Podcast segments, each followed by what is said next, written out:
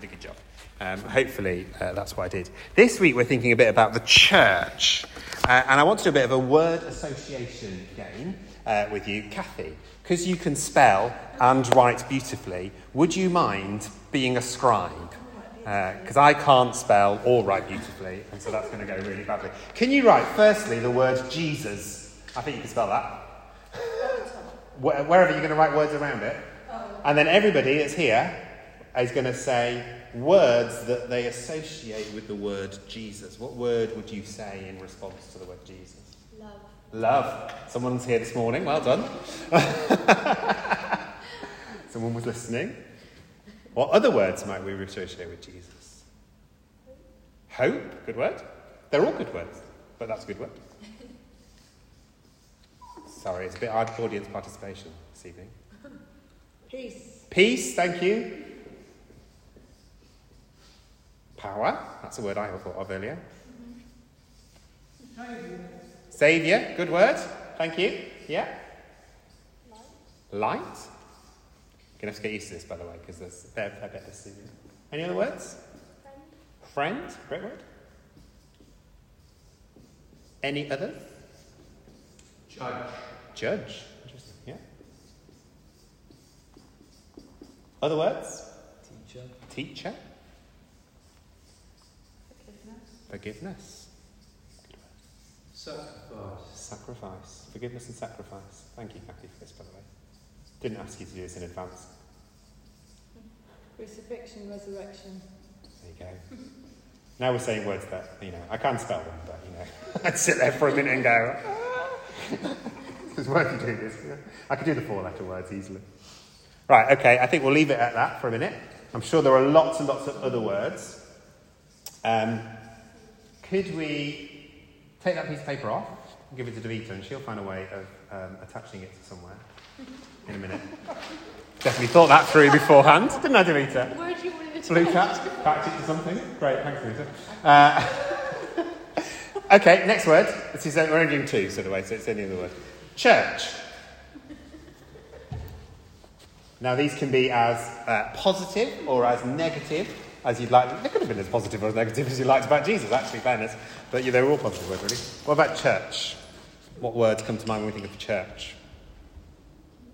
Corruption. Community and corruption. There we are. Two very different words there. We go.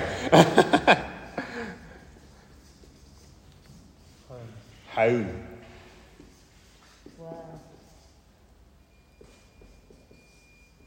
What are the words? Ecclesia. Ecclesia. Mm. There we go. Shall I write it in Greek now? Go on, I dare you. Now you've said you want to, there you go. Good. Do you want me to do it with K's or C's? Okay.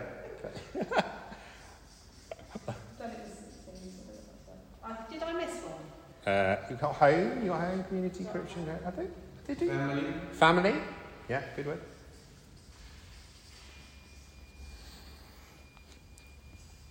Anything else? Imagine for a minute that you weren't part of a church community, that you weren't a follower of Jesus. It may be that you aren't, and that's easier to imagine, but let's imagine for a moment that if you are, that you aren't. Can you imagine some of the words that people might say in response to the word church? Sunday. Sunday, good. First word I thought of was boring, actually, to be honest. Yeah. It's the one that most people say to me whenever I talk about church outside of the Christian world. It's boring. Mm-hmm. And some of the people in the Christian world, in fairness. Sorry? You can, absolutely. On that question, old-fashioned. Old-fashioned, yeah. Good. Worship, yeah. Amen. Yeah. Institution, yeah. There we are, thanks. That's the one I wouldn't have gone. I've gone, no. That's why I got Kathy to do it. I can't spell. I can do many things, but not spell. Okay. We're going to watch about a minute of some people asking what they think about church that aren't Christians, hopefully.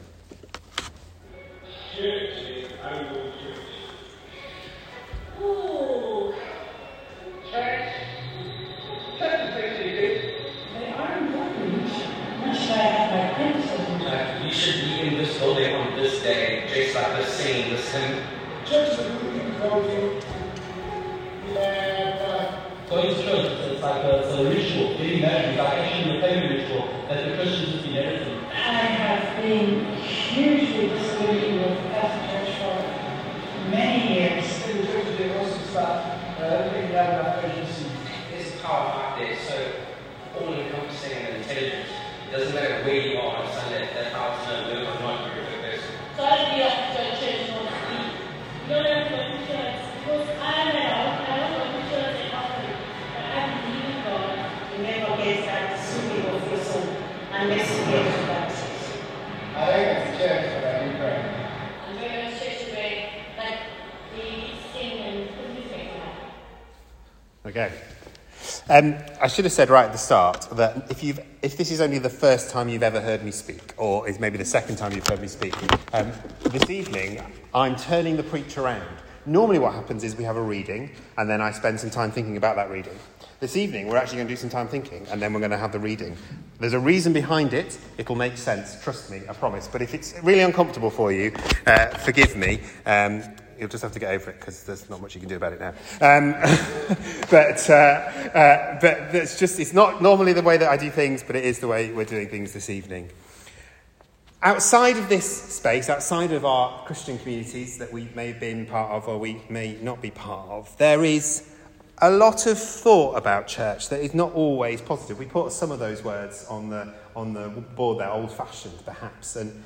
Institution or corruption or boring, maybe. And by every metric that you try and measure it, the church in this country, at the very least, is in decline. However you look at it, less people are going to church every single week. Now, you're here, and that's brilliant and wonderful. Thank you for coming, because I'd be on my own otherwise. But how many people do you know who aren't here? Perhaps people in your halls at university, people in your friendship groups, people in your homes or in your streets. The church is in decline, and every generation is seeing people fall away from faith and from the church in this country. I say in this country because that's not true around the world. If you go to Africa, in the last 100 years, they've gone from about 10 million Christians to about 360 million Christians. In China, in the last 50 years, they've gone from about 4 million Christians to about 100 million Christians. In parts of the world, Christianity and church attendance, however way you look at that, is on the increase. But not here. So much so, interestingly, that actually over the years, many years ago, we used to send people to Africa or to China to go on mission trips. You might know some of the most famous people that went and did some of those things. Now people in Africa and China are coming here on mission trips to evangelise our nation. Now, I wonder if some of these words are some of the reasons why people have stopped coming to church. Maybe this is their perception of church. I've got a few of my own words that I think are positive and the reasons why I think church is really important to us. We didn't say this one, but the first one is friends. Actually, it's a very Christian word, that, isn't it? Friends, hello friends, nice to see you friends. Jesus uses the word friends, in fact. Jesus says, I no longer call you servants because the servant doesn't know his master's business. Instead, I called you friends. For everything I've learned from my Father, I have made known to you. Actually, that word, friends, is not a really good translation there. It's probably better as mates. All right, mates, you are my mates. You are the ones that I love, the ones that I am close to. We've probably Christianised friends a bit more. And of course, we might have friendships outside of, and I hope we do have friendships outside of the church. And I certainly do. But the word that I mean here is koinonia in the Greek. There we are, we could try that one down with me. It's usually translated as friends, but it's so much more than that. There's something deeper about it, something that's about the shared nature of our faith that we get. Its ability to say to somebody when everything else is lost, I'm going to pray for you for that. And to know that that person is going to pray for that thing, and to know that that will make a difference to them doing that. It's having those people who can challenge us. That's what church is about. It's about having people that ask you how life is going and actually genuinely care about that can stop us from wandering away from faith. Last week I went away with my friends, Steve and Andy. They're my prayer triplet. Now, other than the fact that we're all vicars now, we actually are not alike in any way at all. Steve is a massive fan of sports, any sports at all he loves to play, which is not me. Andy loves techno music. In fact, I don't think it is techno music, but it's so cool that I don't know the name of the music. That's how cool Andy is with his music love, and Marvel films, neither of which I have any interest in whatsoever. I hate those things. I love the music of Ludovico Einaudi, and I love eating ice cream and chocolate far too much, none of the things they really enjoy. And yet we have this friendship, this connection that we have founded in a church, and they are probably my closest friends. We've walked together now for nearly 10 years. They're not my only friends. I'm pleased to say I have friends here, in this room indeed. But this first thing that church is friends. It's friends, it's a way for us to find friends, but it's also family as well. John 1 says, "Yet to those who did receive him, to those who believed in his name, he gave the right to be called children of God." And if we're all children of God, that means that we are brothers and sisters of each other. We are family together.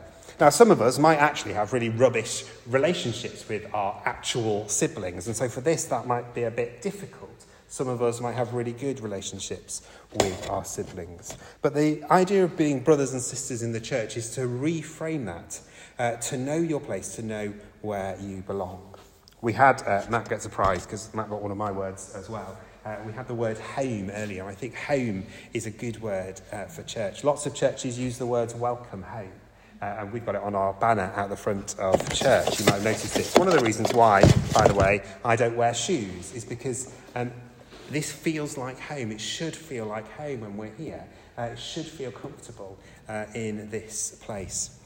This is the fourth church that I've been involved in the last 10 years because of my job. I've moved around with churches. And every time I've gone to a new church, God has been really gracious to me in confirming that it's the place where he wants me, because I've sensed that feeling of coming home, of feeling settled almost immediately.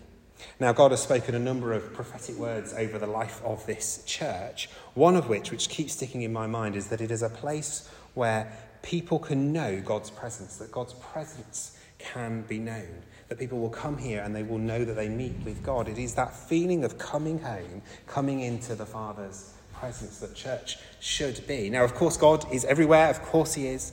But we talk about thin places sometimes, places where it's more easy to experience or understand the presence of God. Home.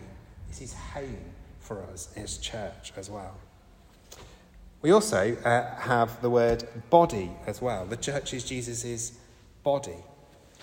Jess, my wife, used to babysit for some children, three children, one of whom was 3 years old and was still building some Lego. And Jess was babysitting for him, and he built a church out of Lego. And Jess said, "Oh, that's really good, Josh, you've built a church." And Josh, at 3 years old, said, "Actually, the church is the people, not the building." to which Jess went, "All right, fair enough, thanks, 3-year-old, you've told me that." Of course, that is true, isn't it, right? It isn't this building. It is the body of Christ. We are the body of Christ. Each one of you is part of it, 1 Corinthians 12:27. We don't go to church. We are the church. And now I'm really glad you came this evening, as I say, because if you hadn't, I'd have been on my own with 8 pizzas, which is more than enough for anyone. I love pizza, but not that much. It's a bit too much. But you see, because I mostly love that you came here, because without you, we are not church. In being church, we are Jesus's hands and his feet. We do his work. Yesterday, we had about 250, we think, members of our community come and visit the building, the garden. Some of you may have come and into the building, mostly eating cream teas. Why? Because we're called to love our community, to get to know them. And cake is a great way of loving people, in my opinion. We give them cake, we love them, we share God's presence with them. We are his hands and his feet in our community. Got another word here, and I'm going to ask you to talk to your neighbour again for a moment. And it's a really dangerous point in which to ask this question. I'd love you to answer the question that I was asked to interview here, which is, what's the point of preaching? What is the point of preaching. It's a really dangerous question to ask you 10 minutes into a preach, isn't it? What? No question. Just turn to the person next to you, see whether you can answer that question. What do you think the point of preaching is? And I'm sort of asking this question so the next time I'm asked it, I'll have a better answer. Do you talk to your neighbour? It's all right, it's okay. They won't lie, I promise.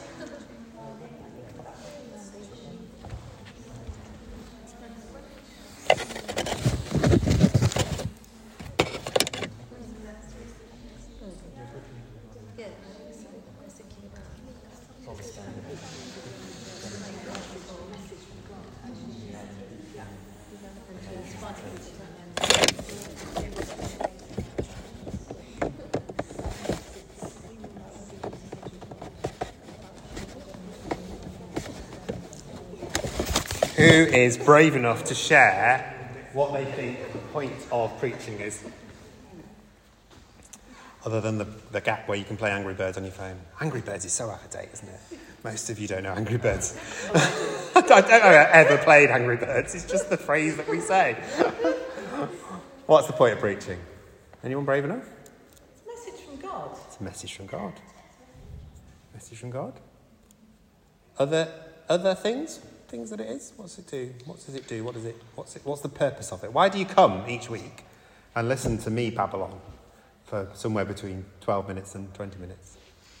Because you're kind? Because you like the pizza? we said for people to learn more about the Word of God. To learn more about the Word of God. And then to be inspired to put it into practice. There you go. Got my second word, inspire. You see, that bonus point as well. Preaching is teaching. Preaching is teaching. Yeah. The sermon? Yeah, well, that is it, isn't it? Right, yeah. Any other thoughts? What the point of it is? There could be an immediate sort of... I mean, if you as the vicar... Yes. I'm making an assumption here, but presumably you have a close walk with God. So God would then speak to you, and therefore what God is saying perhaps in the present, you then relay to the congregation. I don't think it's just necessarily about learning. There is also some sort of instruction or direction.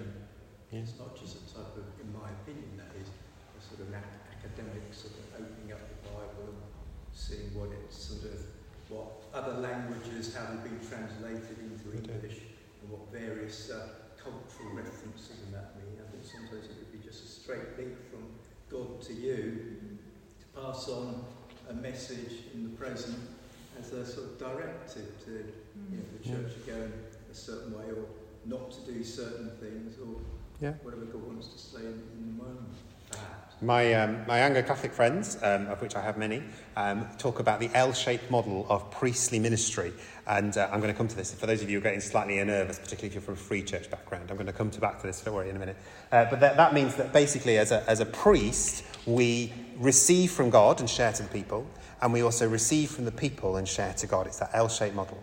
I actually think that is true, but I think that's true of all believers. I think that's part of our calling as the priesthood of all believers, to all of us listen to God and share with his people corporate, not just necessarily here, but corporate, and also to pray on behalf of our nation, on behalf of people, and offer those prayers and intercessions to God. I think I can't actually remember what I said in the interview. It was clearly good enough that they didn't tell me to get out. So, but I think I said something along the lines of some of the things you've been saying, particularly around kind of... inspiring us into God's word and helping us to understand it, perhaps to hear, as you say, God's message, to hear God's message for us, to understand God's message for us in this place. It's a place of learning, certainly, right?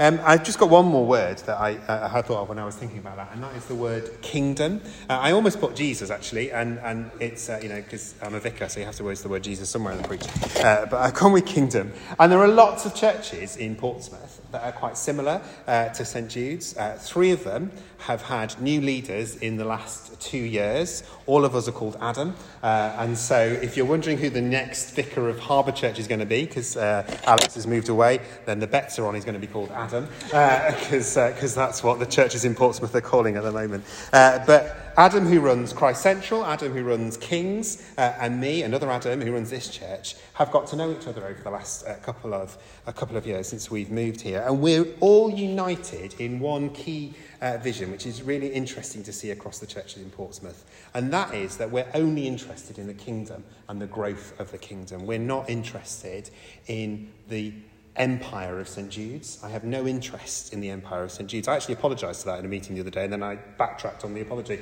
I have no apology for the fact that I'm not interested in the empire of St Jude's at all. I have no desire to be interested in it. I'm interested in the kingdom of God. We want everyone here to belong to a church so we can know and make those friends, those koinonia, so we can feel where we're part of a family, we can feel and know home, we can be part of his body, where we can learn, the best place that we can learn. But we're not the only ones in this place that feel like that. The churches across this city believe in and hope for that. And I was tempted, I've written this down, I was tempted to write, scribbled it out, I'm tempted to write, I don't care where you go, because that's not actually true though, because I deeply care where you go and where you be church.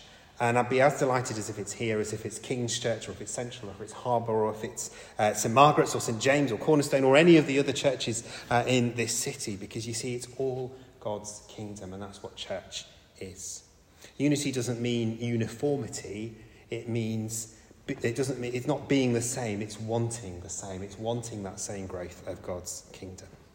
I promised you that I was going to finish with our reading rather than start with it, and our reading this evening would have been this reading from Hebrews 10. I'm actually going to get you to stand, if that's all right, and I'm going to read this over us, and then we're going to just stand with it for a couple of moments in prayer.